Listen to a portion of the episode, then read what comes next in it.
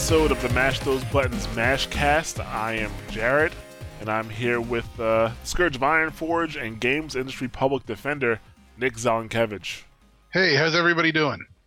Yes, and this is Mashcast number 152, end of March. So you know what that means. We are going to do uh, you know what you've been playing as opposed to news bites, and that's pretty good considering that we didn't have that much to talk about anyway. There wasn't much happening last week. You know, I didn't see anything uh, that much that much happening last week in terms of game news. So, um, yeah, we'll just get into what you've been playing. Nick, what have you been playing? Warcraft. Period. Pretty much. I'm actually I'm actually dialing back my Hearthstone and Destiny uh, play, um, mostly because when everything is daily quests, then you kind of start having to choose what daily quest you're gonna do. Um, and I don't know, like Hearthstone's supposed to be having the Blackrock expansion coming. I think this week actually comes out on the second, um, or it's not an expan- expansion; it's an adventure. Um, I don't have the gold to pay for it right now. I haven't been earning the gold to pay for it, so I feel like I'm going to wind up sitting this one out. So even though it's a free to play game, I think I might be out on Hearthstone for a while. Uh, I'm sure I'll come back at some point. Uh, and then Destiny, I'm still messing around with my Titan. I did not play enough Iron Banner the other week to actually earn anything. So all those motes of light I spent on the little uh, the token to up your your rate of Iron Banner rep were a waste. Well, you Uh, should only it should only be like one mote of light per day. Yeah, but still, I I, I played I, I bought one per day, and I played maybe like four out of the seven days, and I still only got up to uh, like I didn't even get to to rank two. Oh, really? Yeah, Wow. because you know That the, the, the the problem is that the uh, of the six bounties that they offer, I'm really only good at two of them. I can get the ten thousand experience, and I can get the uh, the ten melee kills. But yeah. the head the headshots, that's not that's not how I play. I don't I don't I don't use headshots. Yeah, like yeah, the, the the Iron Banner bounties are uh they're definitely harder than most. Like, you know, most of the time I'll get most of those bounties daily. Like uh, I forget there's one that I actually are there like the one that I'm, I I might be maybe on is the machine gun headshot one. Yeah, Uh, but other than that, like the you know the ten kill streak, uh, the headshots, the melees, I usually get them all. I've never I've never had a ten kill streak. I've barely I've had maybe two five kill streaks. Oh really? So yeah, the pro- the problem is because I the way I play my Titan is you know I, I try to run up at people and, and punch them in the face. Generally, it's and you know it's I, I you know it's a like I'll kill you, you'll kill me kind of proposition. Like at best, I'm looking at 50-50. So in order for me to kill ten people in a row without dying, my playstyle is not suited to that at all. Why are you so opposed to actually shooting people in Destiny? Because punching people is way more fun. I was Okay. I was telling you before, there was one part uh, on uh, on one of the maps. I dropped down literally in the middle of like four guys, and I just punched them all to death. And that does not happen often, but that was fun. It's it's one of those things where as long as as long as the other guy doesn't have a shotgun, which lately these days, ever since they, they buffed shotguns, is not is is uh, has been more frequent. But uh, as long as the other guy doesn't have a shotgun, I can usually charge him in the face and kill him uh, before he can get the shot off. Although, um, except for Iron Banner, where because I'm only level 29, if they're level 32, then I hit them in the face and I get them down to like this much health left, but not enough to kill them. At which point they can shoot me. Yeah, I don't think it's about the shotgun buff. I think it's more about the uh, fusion rifle nerf. That's Actually- the thing. The fusion rifle, you know, uh, people used to carry fusion rifles as a secondary all the time because the range was ridiculous. Now, uh, the fusion rifle spreads out when when you shoot further. So I, go ahead. No, I was gonna say I played a match against somebody and I can't remember the guy's name, but he he knew what he was doing with that fusion rifle because pretty much anytime I saw him, in the time it would take me to close the distance to him, he was able to charge that thing up and kill me. So that guy, Well, the thing, some fusion rifles still are pretty powerful, like the Pocket Infinity, even though I'm seeing that way less. But the Pocket Infinity used to be ridiculous. Like, people were killing me with that shit from, like, I don't know, I would say, like, uh, scout rifle distances sometimes. Like, it was ridiculous, dude. Uh, like the like the Pocket Infinity and a couple other fusion rifles, but now since they they nerfed it, eh, the range on them, or I say they didn't necessarily nerf the range, but the range spreads out based on how far you're shooting it and that that I think that's why you're seeing more people carry shotguns. Shotguns have always been my secondary, always. Like once I got that invective, that's when I really started carrying the shotgun all the time, and now I'm using um, uh, Secret Handshake. That that's my that's my go-to for shotguns. See, and that's that's one of those things too. I keep thinking like I need to learn how to use the shotgun, but I don't know. My my first instinct is just punch, throw grenade, you know, use super if it's available. Like, Heck, you aim down the scope and you shoot, baby. Like that's that's, that's how you use the shotgun. even, uh, you know what the thing though I've, I've realized like I like my gun to just like I, I like the auto rifle because I can just pop that off. If I can find one with enough ammo so that it doesn't run out at a key point, um, I'm trying to like upgrade that. Sounds like but you need, it. you need. Why don't you get for the people or the Suros? Uh, what for the so is that sh- those shotguns or those auto rifles? That's auto rifles. For the people think I- is is a is an auto rifle that will, as you continue to shoot it, it gets more accurate. I might have for the people. You use that, that's a good one. I use that, and then when I got a Suros, I put that away. What's what's the one that you can buy from the Crucible vendor? For the people. Okay, yeah, that one I have. I'm looking at. There's Dead Orbit has one that I, I was looking at that looked pretty good, and so I'm trying to grind up my Dead Orbit rep so I can get that shotgun or not that get that auto rifle. Mm. Okay. Are you Yeah, done talking about Destiny? Pretty much, pretty So much. we're, we're done with our in orbit se- segment. That's it. Uh, next next week, right? No, two weeks. Two weeks. Two weeks. Two weeks. We're gonna have a Two new in orbit. In orbit. Cool. So ho- hopefully this will tide you over on your Destiny talk, right? Yeah. okay. Uh, anything else, or is that it? No. Okay, my turn. So let's see. I've actually I've, I had like half of March off from work, so I've actually had a good chance to play a lot of stuff. I mean, we played uh, Hell Di- Destiny, of course, uh, Helldivers, which uh, I liked that. I thought that was a really good. I thought that was a good game. I haven't played in a few weeks though, because the group that we played with, they really stopped playing it, and I, it's my fault. I disconnected first because week one of the Spring Fever was Helldivers week two was Hotline Miami 2. So I kind of broke off and I started playing Hotline Miami 2, and I beat that within a few days.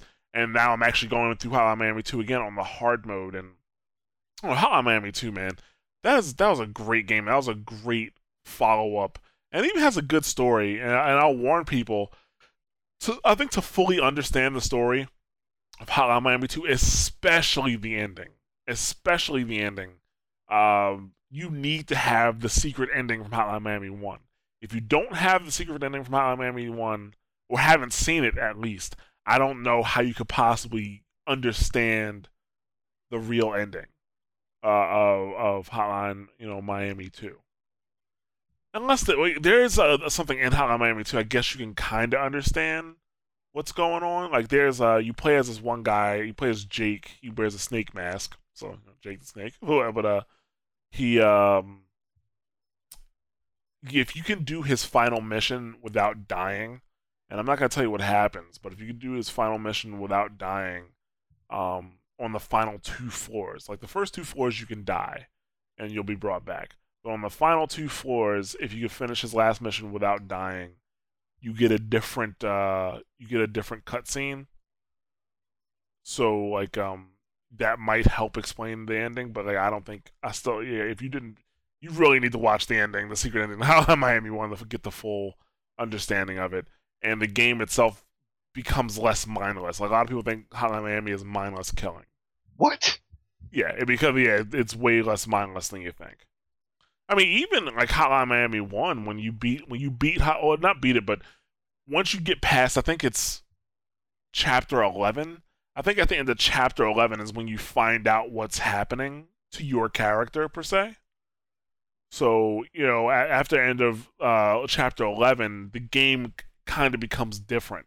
It's almost a different game. Like it's not just going into a place, killing somebody and then leaving. Like it feels like you you you, have more of a purpose in what you're doing now. So, you know, that, that the game definitely isn't just mindless killing. There is a story but the story of the second one is way more in depth than the story of the first, and it's good. But uh, yeah, so Hotline Miami it was awesome. Hotline Miami, Hotline Miami two, uh, I should say, is awesome. Like I said, I'm, going through it on hardcore uh, hard mode. And no, for those who have beaten it and haven't tried hard mode, uh, when you start hard mode, there's a new cutscene before you start the actual game. So you might just want to boot it up to see that. Uh, let's see, but yeah, Helldivers is cool. It's, it provides more funny moments because friendly fire is always on. You can hurt your teammates. The things you deploy, you hurt your teammates. Um, Actually, it's made by the same guys who made Magicka, so it's kind of like Magicka but with guns. Because Magicka was the same way. Like you could hurt your your teammates by doing your spells, and it leads to a lot of funny stuff. That's why you have to play with friends. You gotta play with friends because if you don't, if you play with randoms, it can get a bit heated. You know, it can it can get a bit heated. But you play with friends, it's like you know, oh, pff, Jeff dropped that mech on me, haha. Yeah, way to go, Jeff. you know, you can you know you can like make fun of people and stuff like that without it getting really heated. Um, Helldivers is supposed to be like this huge social game where you know based off of how many people are playing and you know how well they're doing, like you you push as a group into like the, these uh, these enemy worlds, and likewise, like if nobody's playing in those zones, the enemies push back, and then you can help defend. I've actually never done a defense, and I want to do it. Uh, a defense came at one time we were playing, but my team was like, "No, nah, let's just do this other thing." I'm like, "Okay, that's fine," you know. Uh, but yeah, it was a, that was a fun game.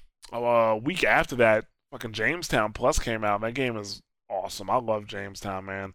I love it so much. I bought it again on PS4, and um, I just don't have anybody to play with. I was hoping the game was gonna have online multiplayer, but no dice, unfortunately. So uh, that was cool. Uh, what else have I been playing? Ori and the Blind Forest. Oh my god, that game! I don't know, like, Nick. It might be the best looking game I've ever played. Yes. Like it yes. is. It looks amazing. It plays amazing. 60 frames per second, 1080p. Um, I had to turn off Crossfire. When I turned off Crossfire, it actually performed better than when I had Crossfire on. Hmm. And it, it just looks amazing. It plays amazing. It's a it's a it's, it's actually a Metroidvania platformer. That's what it is. So okay. the worlds open. You can run back and forth. Enemies reappear after a certain amount of time. There's puzzles and stuff like that, and you get these awesome powers. And dude, I don't know, man. Like, they did. I, I it's I, the game was off of my radar. I heard of it, and then I didn't follow it anymore. And then um, it came out. I was like, oh, okay, I'll check it out. And I was just blown away. The music is excellent. Like Nick just watched the video of me playing it, and he was he was quite impressed. I've been hearing not just yourself, but I've been hearing other people talking about how good that game is, and it's definitely it's something I need to pick up. Yeah, like and it's it is it is the game that Microsoft has over Sony right now. It's the only thing I can think of that Microsoft has over Sony that in a good way. So you, you've been playing that on your PC though, you said, right? Yes. Yeah. Okay. Yeah, I'm sure the 60 frames per second and 1080p actually translate over to uh, Xbox though. If it doesn't, I'll be surprised. But the, yeah, the game looks amazing. I would highly, if you like Metroidvania platformers, like I would highly suggest picking it up. Some people say it's too difficult.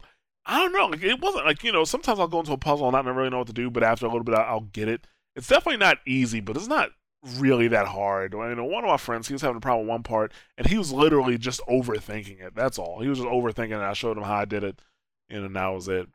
So yeah, the Ori and the, and the Blind Forest, awesome, awesome game. Um, recently, actually, I got back into Ghost Recon Online, man.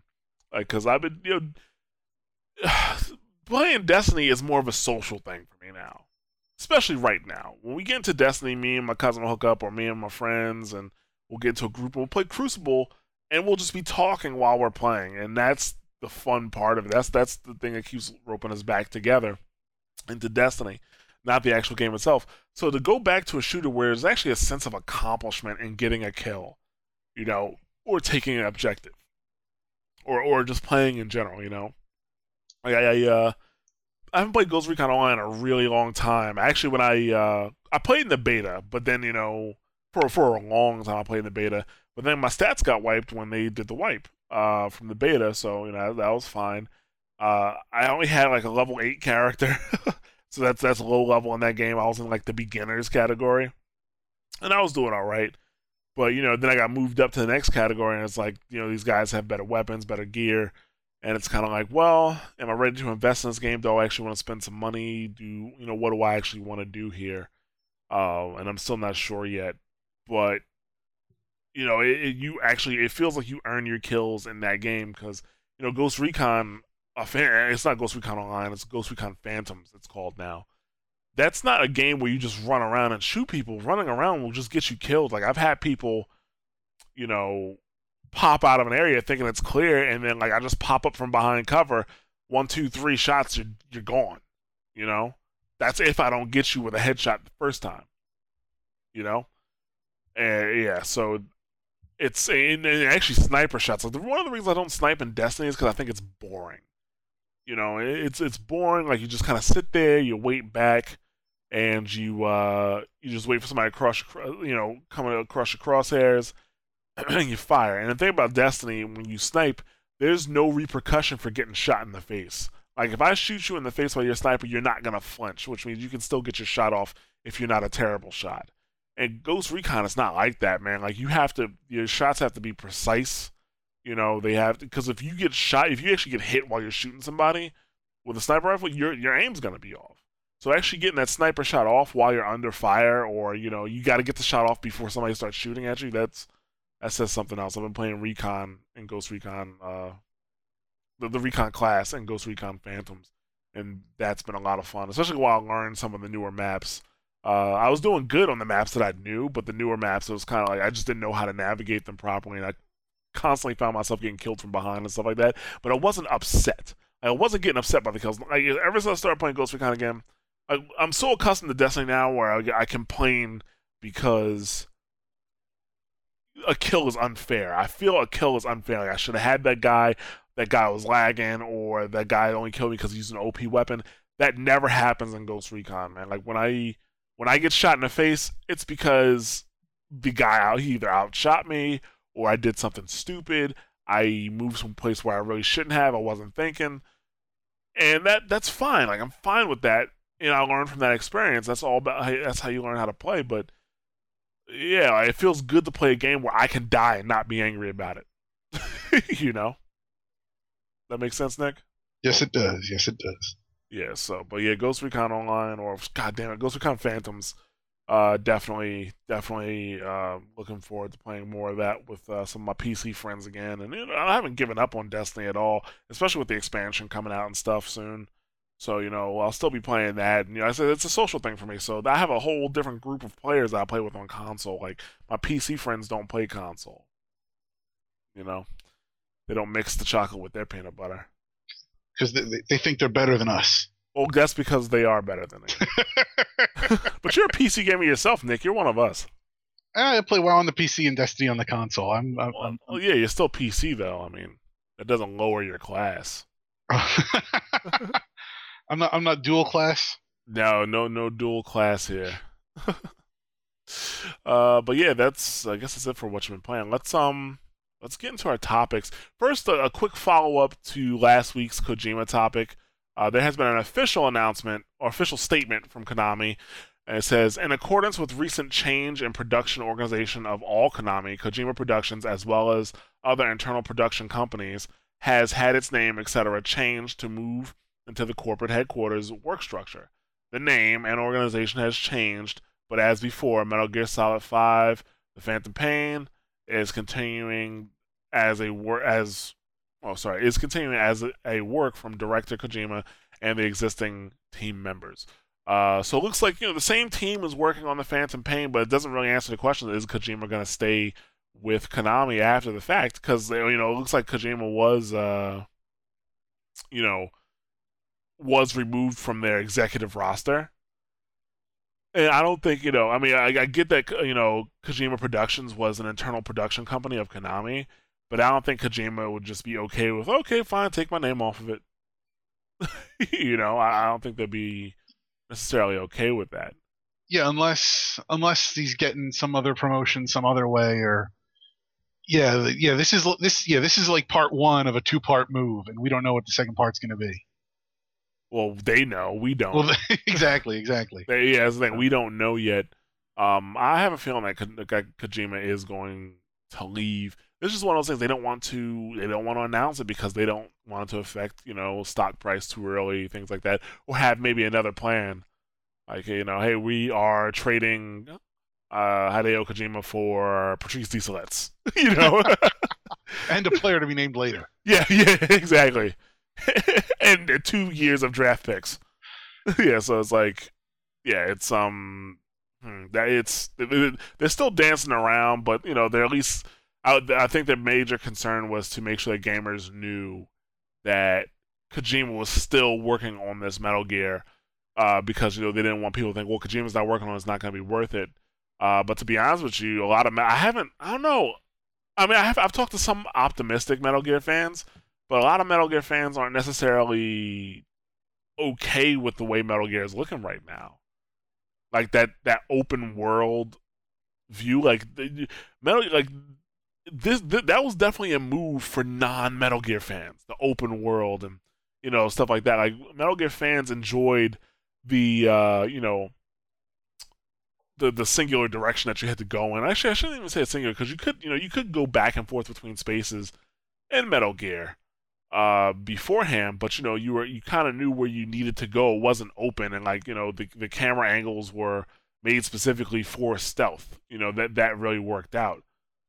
And I don't know, like it, it, it, the game could be great. I'm really hoping it is because no, nobody wants a bad Metal Gear game, especially not me. But I, from what I played on um, you know, on uh, was it Ground Zeroes? I didn't like it. Like I, I, I, did the main Ground Zero story, and that was it. Like there were like six other things you could do, or five other things you could do, and I just couldn't bring myself to do it because I was like, this is uh, I don't like the way it plays. And wasn't that game only like a few hours anyway? Actually, I think the the shortest time was seven minutes. That was that was the shortest time. well, that's was seven that minutes. Sounds like an intentional speed run, though. I mean, that's... yeah, that's, yeah. I, it took me an hour and 10 minutes to get through it. Took me an hour and 10 minutes to get through it. Um, you know, once you adjust to the open world and especially the fact that if somebody sees you, you have like I don't know, 5 6 seconds to respond with a shot, you know, to knock them out. Like you have that. So it's like it makes it a lot easier to to escape those situations. Um but yeah, it's like I, I I just didn't really like it the, the, the way it played. And I tried playing some of the other stuff, and it just wasn't that great.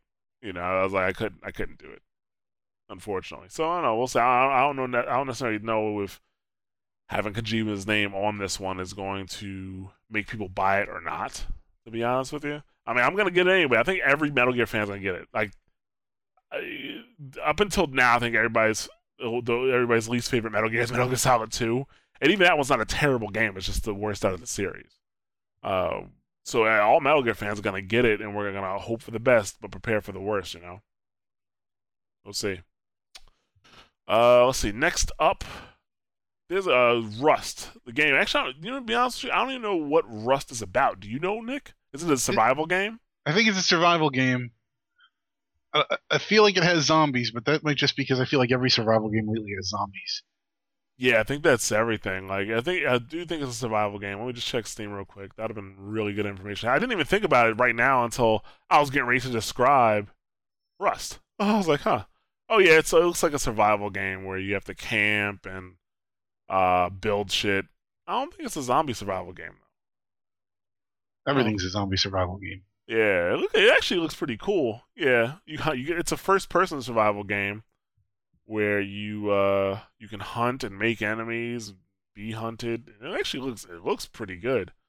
Um, but basically, uh, Rust is one of the features they added, I guess, recently, or you know, not like last week or anything like that. But now, before everybody was white in the game.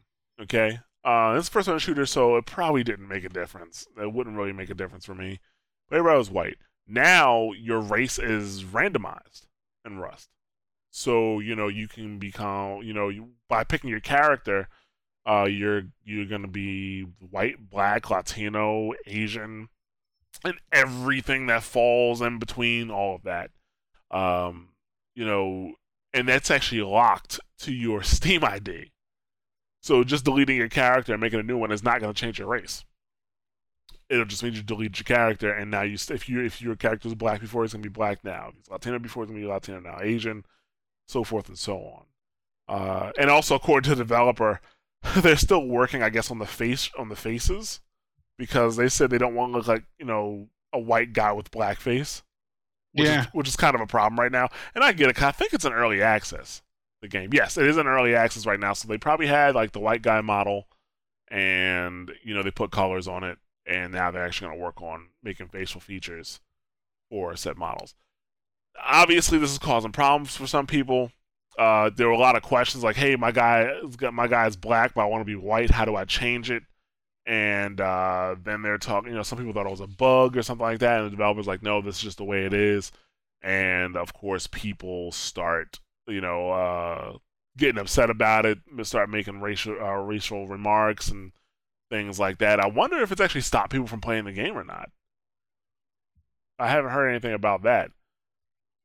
Yeah, I don't. Well, I don't think it's the kind of thing where anybody's going to actually complain like, "Oh, I was going to play this game and now I'm not because of this feature." I think, at least at, at, this point, most of the most of the concerns are coming from people who were playing the game and then all of a sudden their character now has a race that he didn't have before. Right. So I mean, then that's that's a bit of a transition here. Um, the only other problem is too is that race is such race is such a part of our identity as people that yeah, all of a sudden to be forced to play against that when you you you know uh, you know it, it's it's an added layer of complexity. It's an interesting layer of complexity. This is a very interesting social experiment. It is. Um, but yeah, it, it, it especially if it's if if you had started playing the game and didn't know that this was coming, um, this you know, I mean, uh, yeah, I can, I can, see how this would be uh, this would affect your experience. I guess they currently, I guess, previous prior to this, the only character you could play as was a white male, because I don't, I don't think females have been implemented yet. Right. Um, so you know, so we'll have to see if they do the same thing with gender. Gender is a little more fluid than race, though. I mean, like you, you know, it's, it's you can, you know, choose your gender to a better degree than you can choose your your skin color.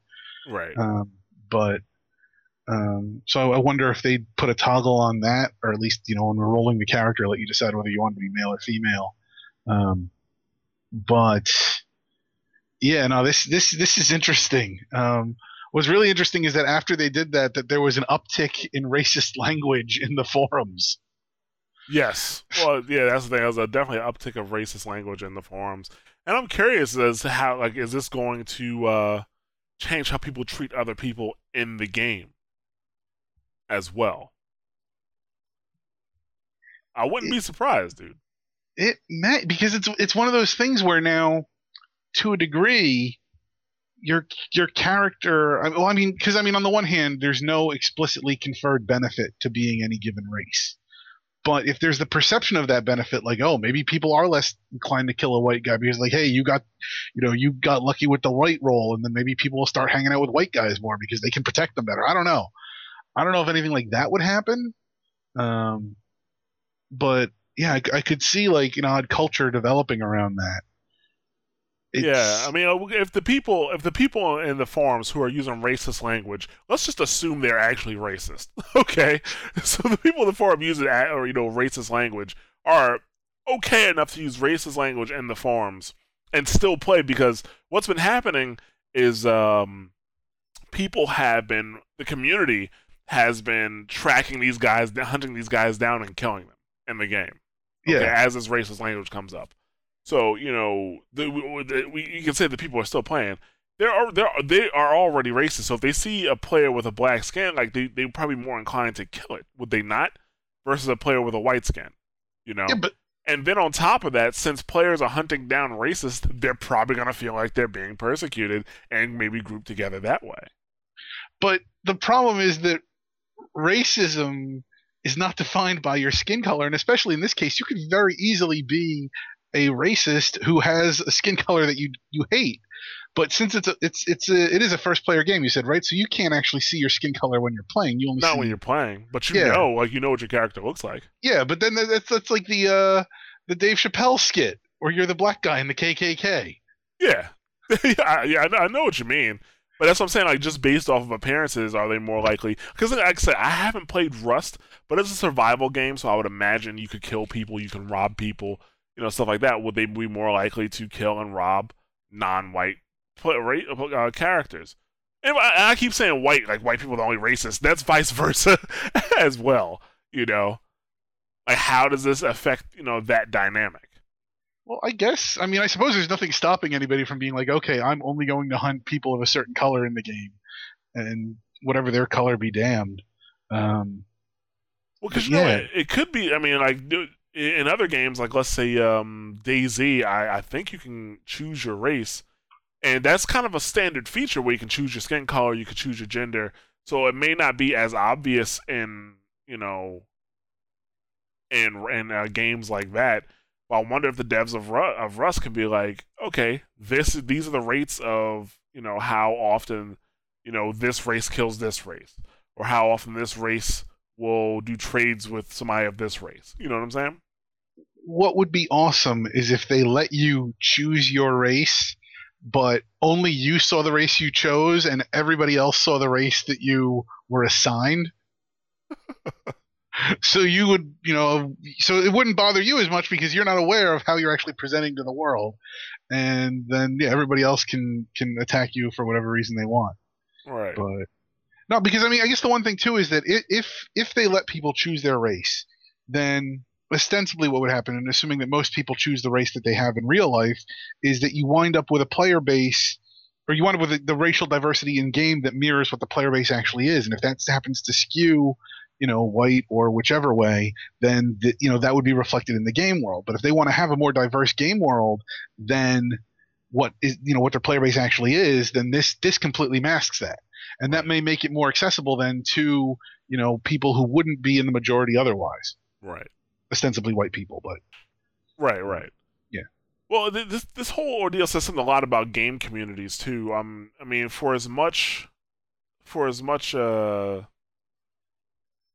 of a bad rap as gaming gets on the the racism front, you know, when you're dealing with online play specifically, to have a community of gamers that like when you say something like you know blatantly racist in a forum, they take action by hunting you down in game. I think that says a lot uh, toward the fact that you know game, uh, not necessarily games, let's just say, but gamers are not as racist as people as, as it would seem.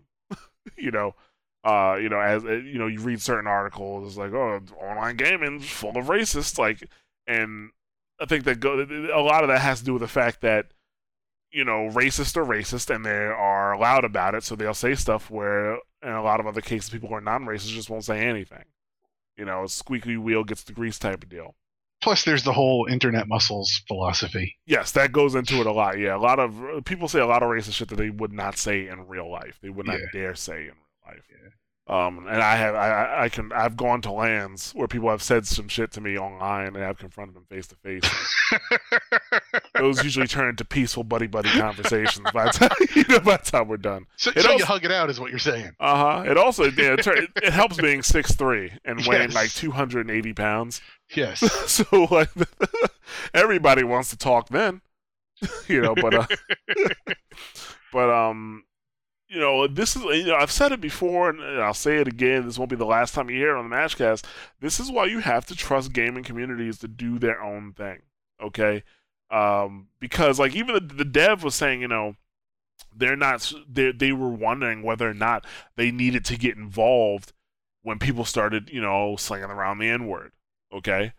And then they decided they didn't have to because the community was taking care of itself you know the community decided that they didn't want this behavior. So the punishment from the community is that if you say this shit we will find you and we will kill you in game. And that's fair. That's fair. Free world right? You know it's it's free country. You can say what you want but you got to be prepared for the consequences. Th- that, that just amazes me though that somebody can sling the n word at somebody else because of a virtual color of their skin. Well racist they're racist. They're not you know, I know, but it's- logical. it- it- I know, but I- feel like in some way we've crossed some kind of a, a, marker as a society that now like racism doesn't even actually apply to your actual race. Oh yeah. Well, dude, do you know how often, like, you know, I'm playing Counter Strike, and this is years ago. The first time I heard a white guy call another white guy a nigger, like, just and the the white guy clearly knew that the other white guy was white. Was he clearly knew, and he He- called he called him a nigger anyway. So he was just using it as a general pejorative, regardless of actual meaning. Exactly. He was just trying to make it make the guy angry, which worked because the other guy retorts, "I'm not a nigger. You're a nigger."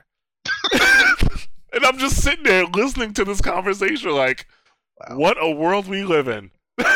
you know, like that. That's the thing. Like, it really. I, it, it is true that yeah, you really don't have to be a certain color to have like certain um racial slurs thrown at you. See, but You I don't know. I, I would feel like though if if you're if you're using it wrong effectively, and I'm putting air quotes around that, like, isn't that diminishing whatever power the word might have otherwise? Like, I, technically speaking, I agree with you, but because it made the other guy upset, no, it, it worked perfectly. So it's it's it's it's it's really like it only works among stupid people. Yes.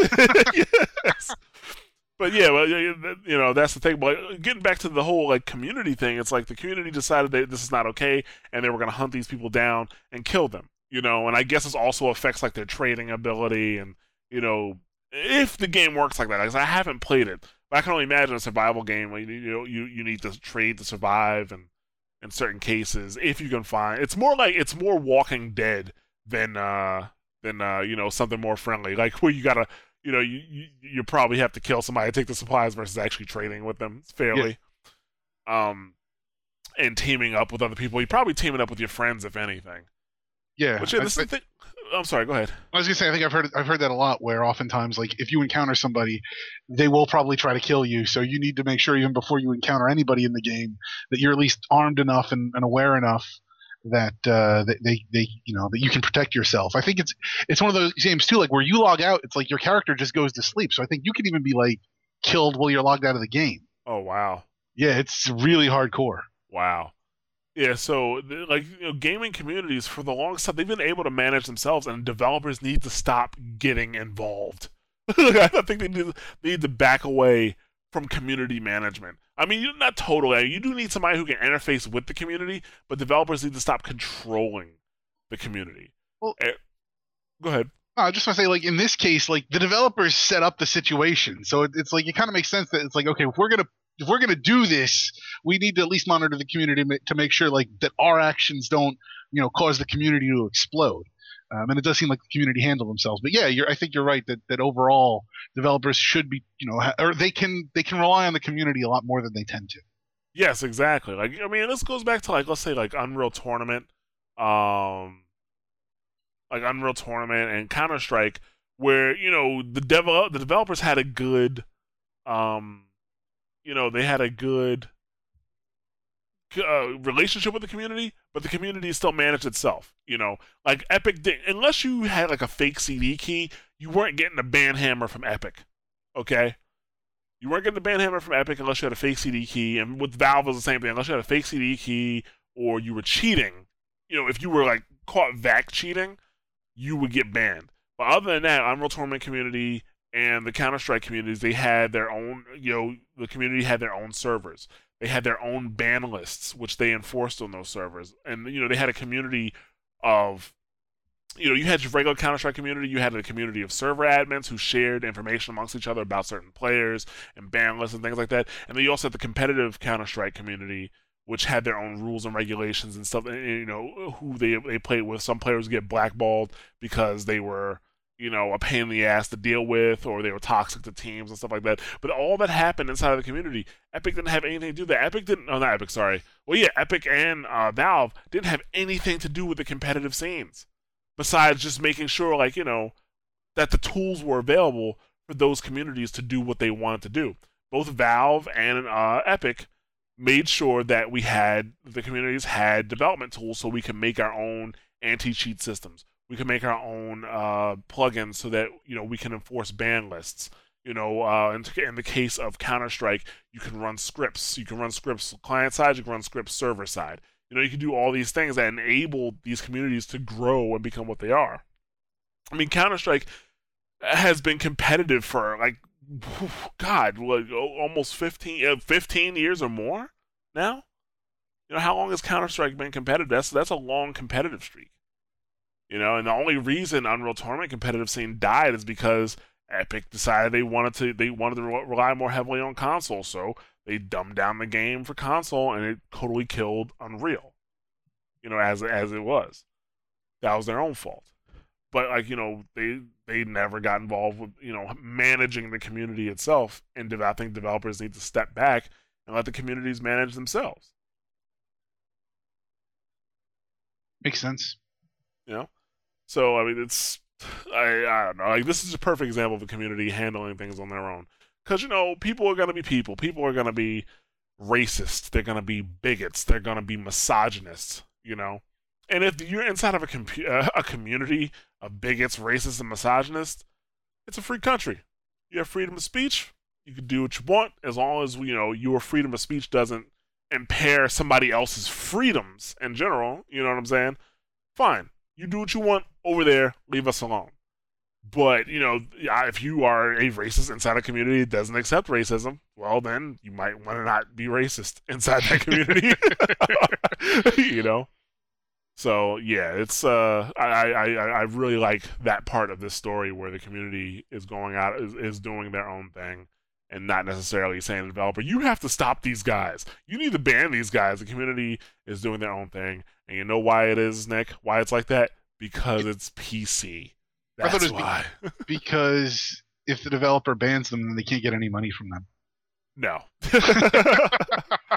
no, no, no. So I'm I'm really happy about that. Let's move on to our next topic, which is about the realism of war games. So, um, PBS, this the, the, another one from was this game slash show. Um, he uh has uh you know a video about well I shouldn't say he but PBS has a video about how first person shooters misrepresent war and you know, he's going through all this you know he goes through all these uh, kind of like the history of war games a short history of war games talking about well started as like you know top down board games where you're the general and you're far away and you know it's about controlling units and resources and blah blah. And we still have those games today. I mean, even StarCraft is like that. Like you know, you're controlling units and resources, and you know the the end game is to eliminate your enemy by you know you know cutting off them from their units and resources. Well, StarCraft much. evolved from Warcraft. Yeah. war. So yes. yes. Yes, and that, that's that's how that happened. But then you know you start going into first person shooters, and saying, well, you know, why are they so unrealistic? Why can't they be more realistic, like, you know, limiting your ammo or, you know, have more team based tactics and blah, blah, blah, blah. We're to have the video in the show notes, okay?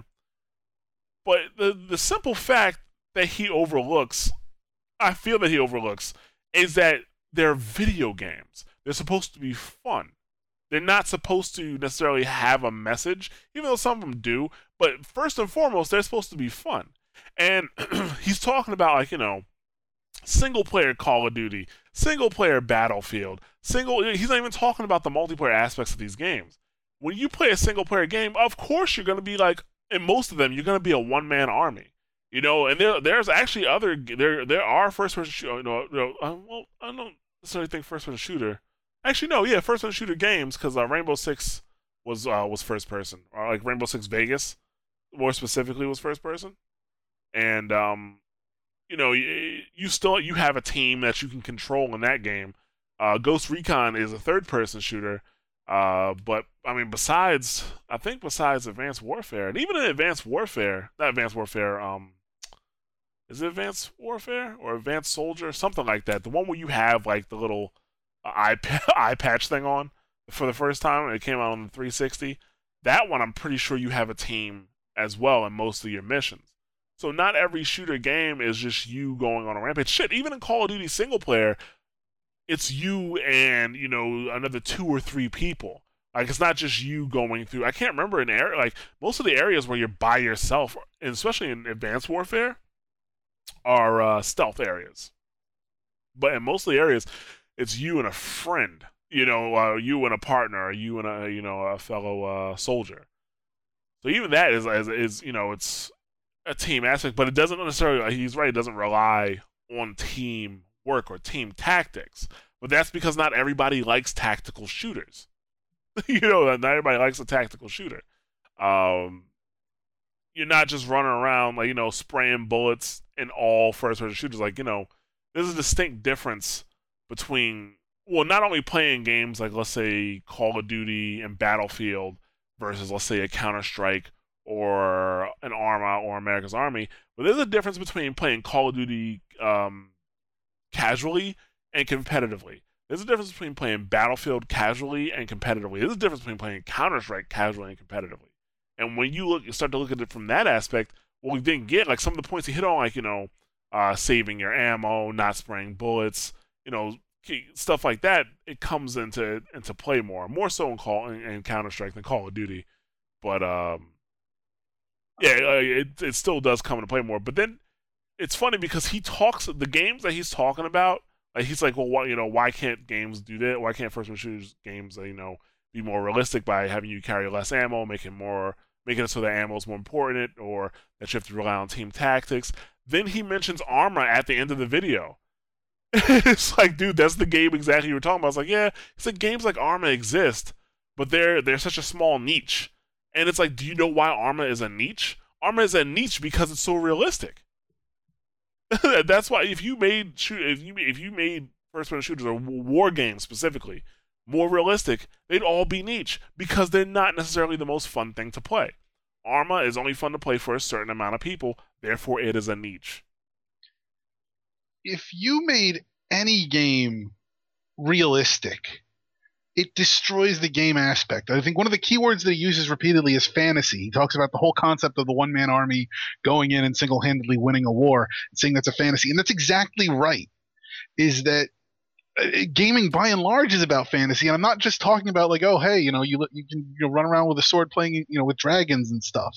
But even then, to a degree, I mean, if you actually had to carry around a sword all day and you know swing that every time you had to fight somebody, you know, I mean, people were complaining. What was it from from playing uh, like the Wii Sports that their arms get tired after a while. Yeah, and that you know, and that was one of the things. Like even with the Zelda game, where you actually had to like swing the, to move the sword. Like, you know, it's a lot easier to just hit the button. And like, yeah, that like all of the combat games have some level of fantasy taken. It's all abstraction and I I think that there's a valid question to be asked in that we've we've created this war fantasy that allows people to participate in war in an unrealistic fashion with a somewhat realistic setting. I mean, the weapons are supposed to be modeled on realistic weapons. The settings are supposed to be realistic settings.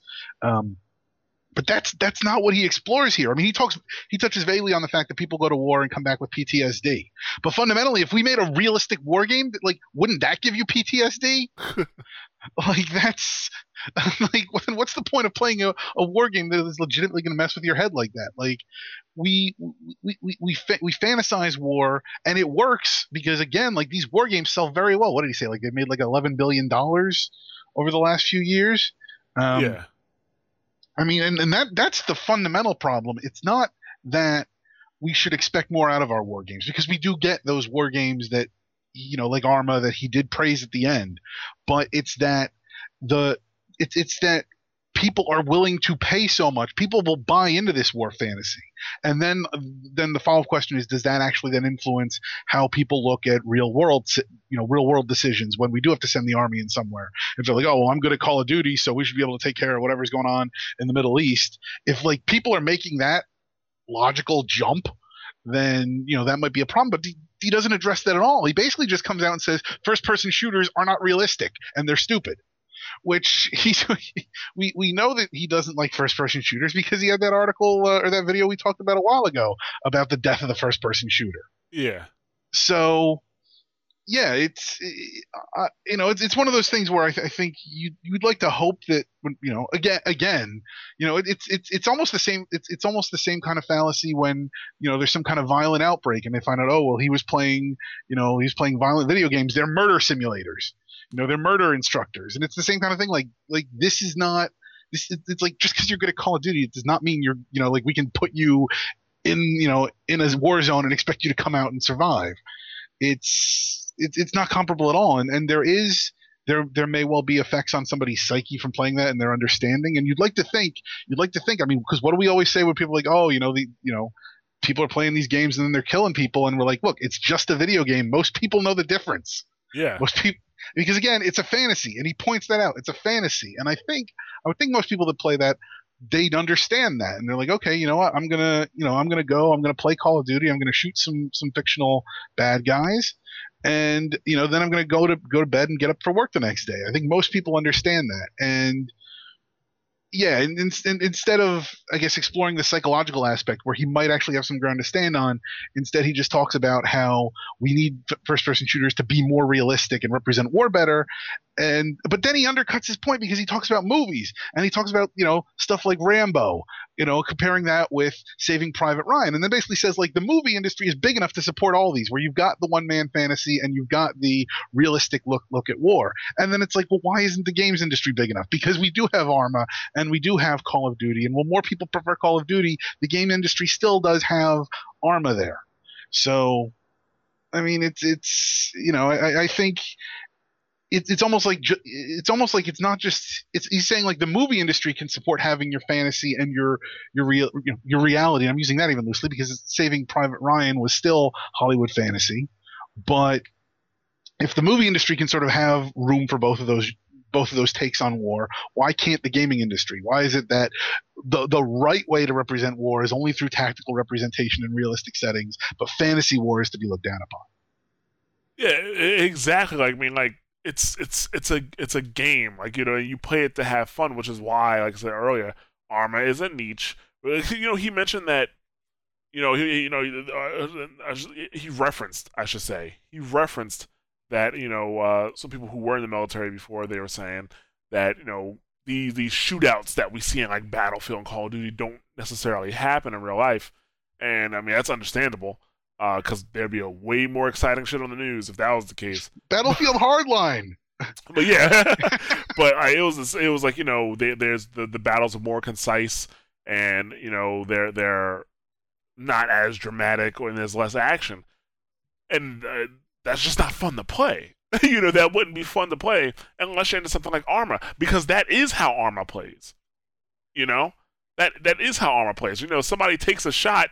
You know a thousand yards away from you, and you guys are trying to figure out where that came from without getting killed.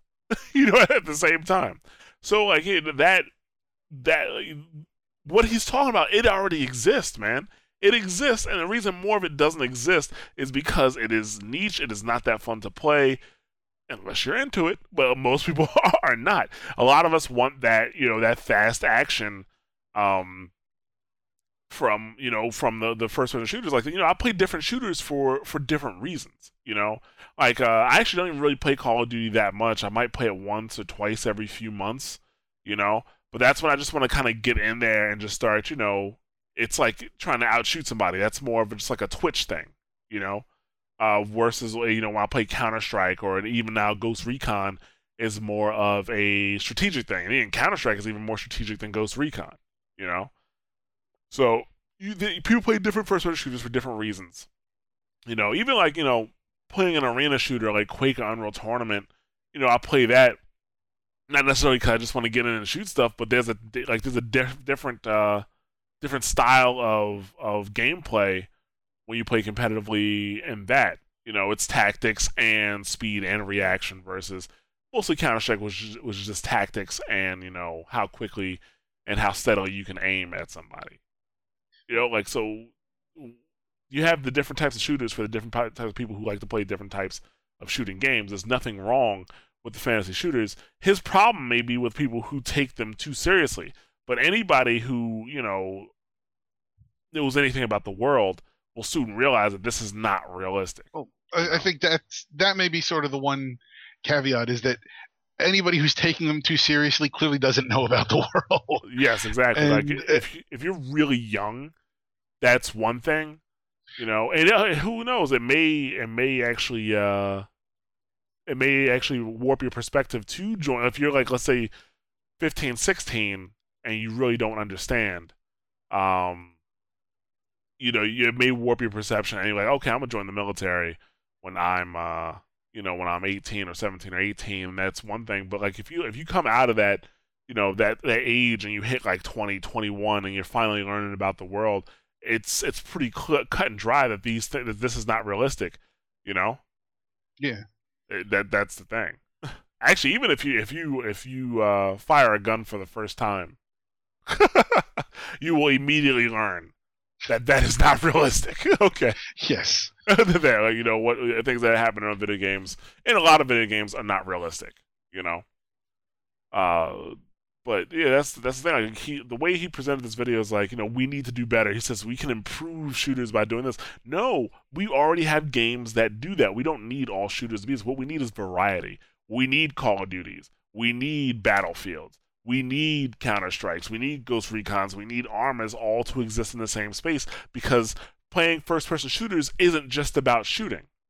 You know, some play people play first person shooters because they like the satisfaction of aiming, keeping steady aim, and taking an opponent down. Okay, some people like shooters because you know, like like let's say Unreal Tournament or Arena shooter that you know you can be bouncing around the level and they could be bouncing around the level, but still your accuracy is good enough to take that person down. Some people like shooters because they like the tactical aspect of it. They like the planning phase, they like executing set plan, they like going in, firing four shots, killing everybody in a room with just like four or five shots, planting a bomb, and then letting that shit explode. That's the tactical aspect of it, you know? Then you like Arma because you you really like wartime shit. you know? Like the, the people like first different first person shooters for different reasons, and he needs to respect that. It's it's kind of like playing some of the racing games. Like some of the racing games, they really represent like the physics of the cars and how they drive, and, and you know you get realistic damage where like you get a bump and you're pretty much out of the race. And then you got uh, some of the racing games where like you're you're jumping over cars and blowing shit up, and and you know your car doesn't take any actual damage and you can keep going. And yeah, you know, like clearly one of those is more realistic and one of those is more fantastical, and it really it depends on what the player prefers. I think with war games, and I, I, think gaming in general is that people play gaming for the fantasy. Like you can hold up the example of Rambo and Saving Private Ryan, but there's a difference between watching a movie like Saving Private Ryan or you know playing a game where you play as one of the guys in the troop that has to find Ryan and then gets killed. Right. Like that's that's a shitty experience. Like I can watch the movie Saving Private Ryan because ostensibly, like, okay, yeah, like those guys die, but at the end they find Ryan, and then you can, you know, and then you get to actively discuss, like, well, was that worth it? But if you're one of those, if you play as one of the soldiers that gets killed trying to find them, like, it doesn't lead to the same discussion. You just feel like it almost it's it's gonna make you feel like you just wasted your time. Right. Like, like that doesn't like I mean, and, and I don't know, you know, maybe maybe somebody can make a game out of Saving Private Ryan that that gives you the same experience um, but it'd have to be something where like you're managing the squad and you still watch the squad die individually, which again is not a first person shooter. Yeah. So, um, yeah, so it, it's it's yeah, I mean there's there's ways to to address that, and I, I think there are certain discussions to be had. But fundamentally, at the end of the day, video games are intended to provide a fantasy. I mean, even then, that's one of the things when we talk about like VR and how that's going to come and you know, to start to change things. You know, it's it's you know, I think the, you know, it's not like we can, you know, be put into like a holodeck type type room where we're actually running and jumping and actually doing everything that we see our character doing in VR. So there's going to be after some kind of interface where you're pressing the buttons because, you know, like, you know, if you're going to play a game like like Mirror's Edge where you're doing like heart, you know, parkour all the time, like most people, if you know, most people can't do parkour for a video game. It would have a fucking heart attack. exactly. Exactly. There has to be some level of abstraction in order to give that experience. And yeah, it, it's it, I mean that and that's that's what video games do is they abstract the experience to give you the fantasy that you can do this that you know if, if you're lucky you can kind of you know let the immersion take hold and pretend that you're in that situation. Um, you know whether it's a you know a realistic wartime shooter and i'm using realistic in quotes there or if it's like you know like medieval fantasy where you're slaying dragons or you know hell you're you're, you're you know you're a tubby little plumber jumping through pipes to jump on mushrooms. It's, right. it's it, you know none of it's real. And so yeah it's it's it's the fantasy is tantamount. Exactly. There's nothing wrong with fantasy. No. Nothing wrong with a little fantasy. And he needs to respect our opinions while we disrespect his. Uh, but let's move on to our next topic uh, regarding uh, console button mapping. So, something that came along with the latest uh, PSN update is the fact that you can now map buttons. That's a big deal. Like you get and not just from uh, you know a game or individual games, but on the P on the controller. Period. There is a button mapping feature, which I totally missed. This I didn't see this at all. Um, but yeah, you get all the PSN buttons, uh, PS, uh, the sorry, all the DualShock buttons can be mapped to other buttons, which is huge. Well, for one, for me, it's because I've definitely played games like uh, Devil May Cry specifically. I played, and I really wished I could have mapped the buttons uh, when I played that game originally on PS3. Um, but I got through it, even though I couldn't. But now, I mean, like for you know disabled gamers, this is a huge deal for them. it's a huge deal. I mean, for AbleGamers, for years has been talking about the need uh, to be able to customize uh, buttons uh, to to to suit you know uh, disabled gamers better. And Sony has brought its console wide. I think that's a big deal. Developers don't even have to care about it anymore on the on the PlayStation menu. You know, that's something they can take off their plate. Plus, this actually then applies to the actual PlayStation menu itself. That you don't have to, you know, I mean, and admittedly, it's not like you're doing a lot of hardcore gaming just navigating the menu, but still, that makes a difference. It does. So, so, so big kudos to Sony for bringing out that uh that update. I, I want to know if you like if you share your your uh, your game in Destiny, can somebody then, when you're not looking, go into your screen and remap your buttons? I know who I can ask. uh, poor kid. Never gonna live that down.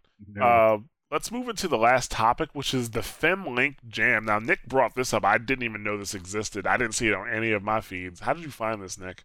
Um, I, f- I saw it on Twitter. I think. I don't know. I'd, I'd, I'd, I'd have to. I don't know. I'd have to look for it. Yeah, so like the FemLink Jam is gonna be a game jam where I guess a bunch of developers try to take uh take on making you know Zelda-like games, but with a female Link. You know, or a Linkle, which is uh, supposed to be supposedly uh it was supposed to be Link's younger sister from Hyrule Warriors, uh, but she never made it into the game. But yeah, like uh, I guess people are a little upset that Nintendo won't make a female Link and uh, they they want to take matters into their own hands and make Zelda style games. There's actually very specific rules uh, for this game jam, which is uh, see, what do you have to do? Oh, these are optional. These these these things are optional here. Oh, actually, no. I'll read the, the like the, the the first rules first. Let's see. Hold on a second.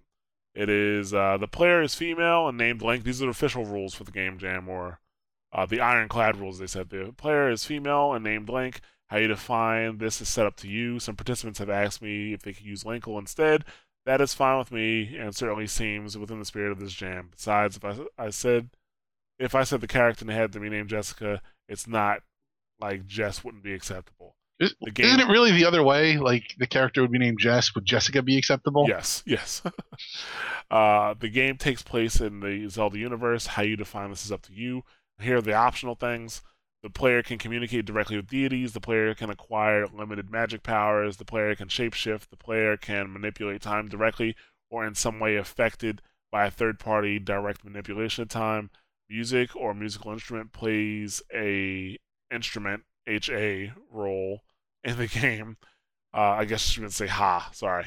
um, ex- exploration, and often this means transportation is very cool. Lots of NPCs who may or may not offer side quests. Various humanoid races who speak the same language as a player. Power, wisdom, courage. Uh, entries will be judged on the following: how sweet is the art, how sweet is the music, how sweet is the story, how sweet is the game. What do you mean by sweet? yeah.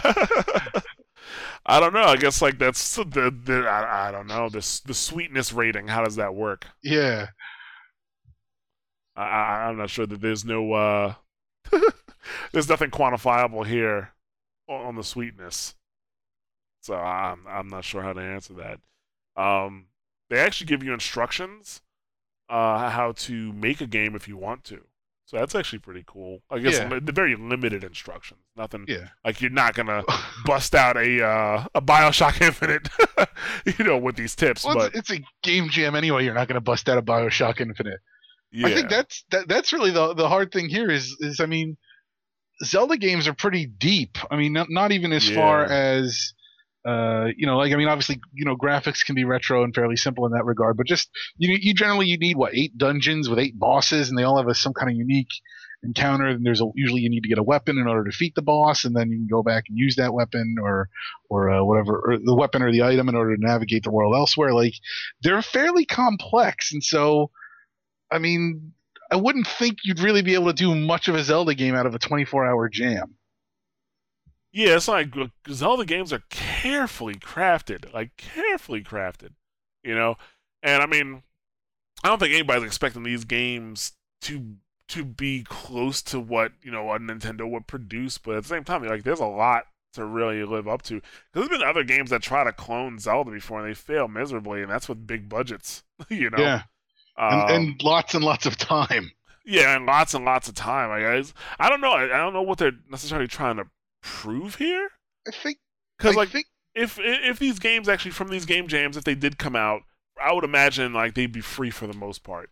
And I don't know if they want to say say, hey Nintendo, look at us, we made you know uh, Zelda games with uh, female Link, and people like it, or people are playing it, uh, versus you know maybe somebody putting one out for sale and seeing if, if it sells well, and then saying, hey Nintendo, this game is selling, even though it has a female Link. Even if that was the case, I would imagine a lot of the sales will come from the fact, period, that people, you know, from the people who like the idea of having a female Link. I I think it's more just the, the fact that they can kind of say they did it and like, look, Nintendo, like here here's interest in a female Link because Nintendo did because I mean that's the whole thing is you know people saw that image of, of Link. And really it's just Link's hair. Like Link's got his hair pulled back a little bit more and it makes him look a lot girly because Link's always been kind of androgynous. Yeah. and I mean that's the whole thing is like Link's you Link's like right at that age where it's like right, like he's just about to hit puberty and actually like differentiate whether he's a dude or a chick, and yeah, it, it, yeah, like okay, I'll, I'll admit that hair makes him look female, but at the same time, like it's not like it's not like he's got anything else that really screams. It's not like he's got anything that screams, you know, masculine or feminine.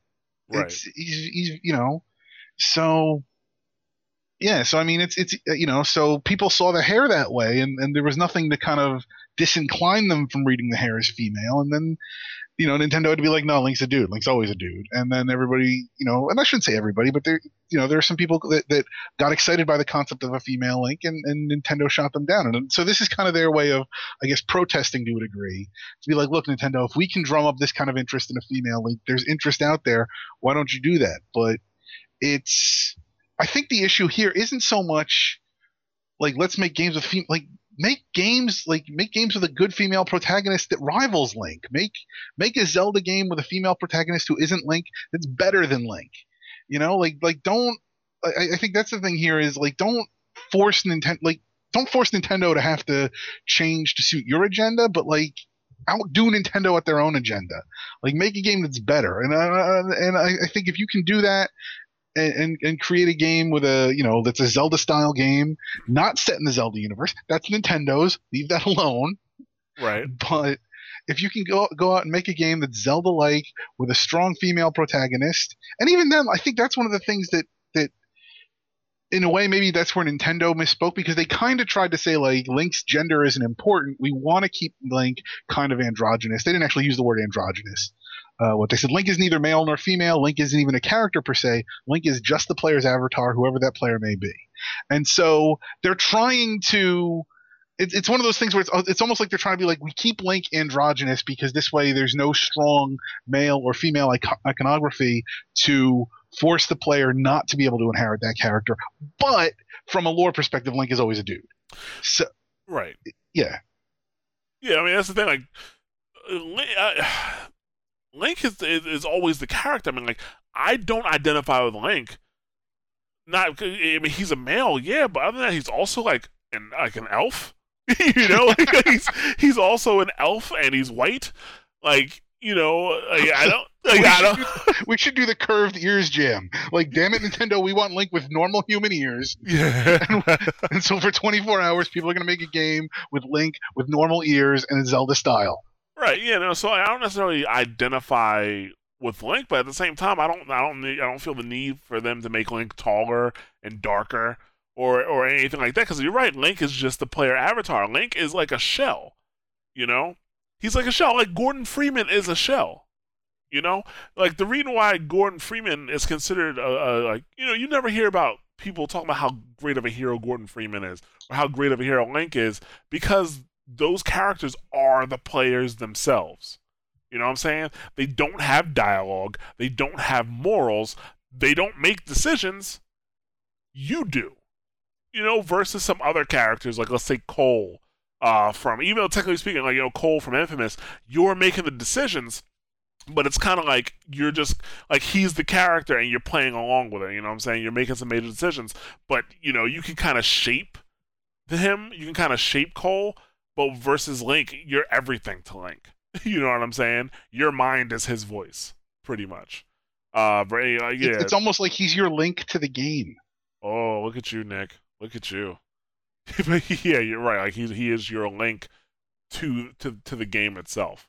He's not but, he's not your linkle to the game. That doesn't make any sense. yeah, but that's the thing. Like you know, those, those characters are empty shells versus, let's say, like uh, you know, I'm, I'm trying to think some other heroes like Cole, Dhalsim. Like, Infamous is just on my mind right now. Um, Lara Croft, you know, a, Na- a Nathan Drake, like all those characters, uh, even a Master Chief. You know, those characters have dialogue and they have their own personalities. Link doesn't. you know, they're they're the character itself. At least that's how I feel about it. I mean, I don't think Nintendo. I don't think they're they're not changing Link because they don't think a female Link would sell or anything like that. There's just no reason for them to change Link to a female. There's no reason. You know, it's it's one of those things too. Like if you want to jump on Nintendo for like, oh, you know, here it is, just another male protagonist. Don't forget, this is the company that blew everybody's mind by making Samus a woman. Yes. So when it makes sense to do it, like yeah, they can very easily, you know, kind of you know play with gender if they have to, and I mean hell, they even uh, what Sheik, you know, Sheik in the one Zelda game turned out to be Zelda. I mean that was an interesting way to play with gender with that fit within the mythos. Yeah. So it's not that Nintendo is you know it's not that Nintendo's not open minded about this, but in this case it's like you know it's it's it, in this case, I, I think they maybe they leaned a little too hard on the you know Link is a dude, you know, move on. it's I, th- I think they were more hitting the right note by kind of saying like, and I think they should have just come out and said like, technically for all intents and purposes we're going to use Link as a male, but fundamentally the character is intended to be androgynous, so everybody can identify with it.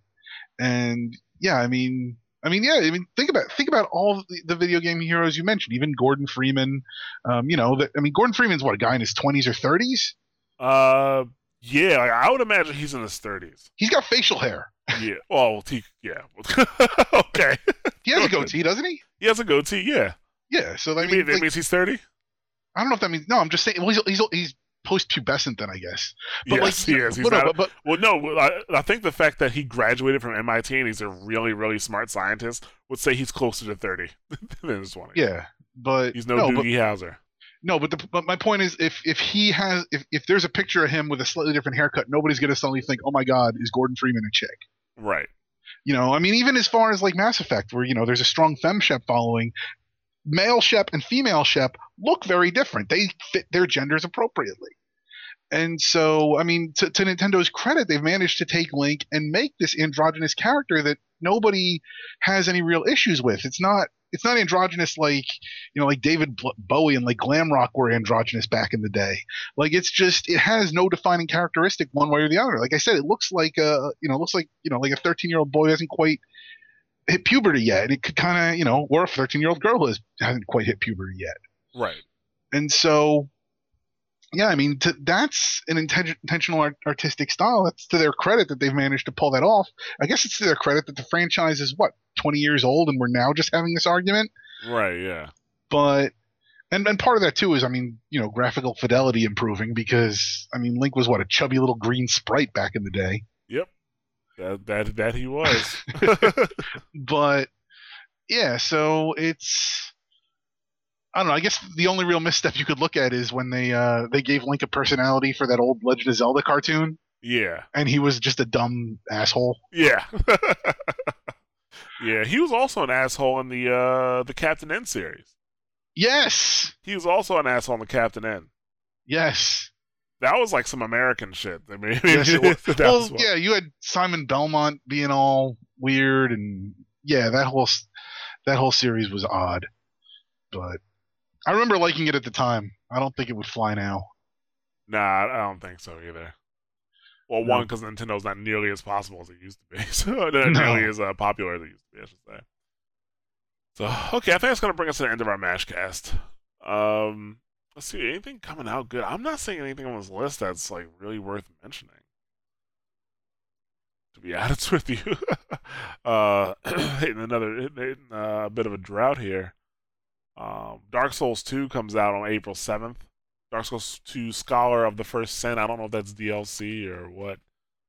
Uh, P April 14th for GTA uh, PC. That's April 14th. Mortal Kombat X. More. Uh, that's April 14th. Hmm. Titan Souls for PS4 is April 14th as well. Which Our- that- our- Huh? Hmm? No, you saying about Titan Soul? Titan Souls is April 14th for PS4 and PS Vita. Uh, R- RBI Baseball 15 making a comeback. Yeah, I saw that. I'll be skipping that one. I'll be skipping. I'm not a fan of baseball, period. So that's, um, that will be the show 15 coming out on the 31st. Yeah, and I'll Dead or Alive 5 last round coming out for PC on the 30th. Yeah, I think that's about it, guys. That's about it. Uh, okay, so as always, thank you for listening. You can catch us on SoundCloud.com slash mash those buttons. We are on iTunes for your iOS devices. Uh, we are on Stitcher Smart Radio for your Android and iOS devices. We are on Player.fm and we are on hmm, what is that? Podcasts? Uh, Pocket Cast. Sorry, Pocket Yes. Cast. We are also on. I actually listened to last week's show on Pocket Cast. Oh, you did. So now you're back. You're regular again, Nick. Right? Yeah. Yeah, I, st- I stopped listening because I couldn't get it. Oh, okay. Well, now, there you go. See, even Nick is back on board, even though he's on the actual podcast. Um. So yeah, po- we are on Pocket Casts. Uh, we are also on Facebook.com slash Mash Those Buttons. We are on YouTube.com slash Mash Those Buttons, and we are on Twitter.com slash MTB Site. Um. Let's see what else. Oh yeah, podcasts. So this week, along with the Mashcast, we have uh, WoW Talk coming. Okay. Uh, next week we should have a brand new uh, double tap, and then a week after that, which is the week of the thirteenth, we will have a new in orbit. And actually, that week too, we'll also have a WoW talk. Yes. So, new podcast, new month, new podcast coming up. Uh, hope you guys listen to those, and uh, hope you keep guys keep listening to the Mashcast. You know, you guys can always comment, uh, send an email if you have any questions, concerns, suggestions. What's the email address? the email address, uh, Yeah. contact at mashthosebuttons.com. Cool. So you can just send an email there if you have any questions, comments, concerns, suggestions. We are all up for it. Um, and like I said, th- thank you guys for listening, and we will catch you guys next time. Have a great week, everybody.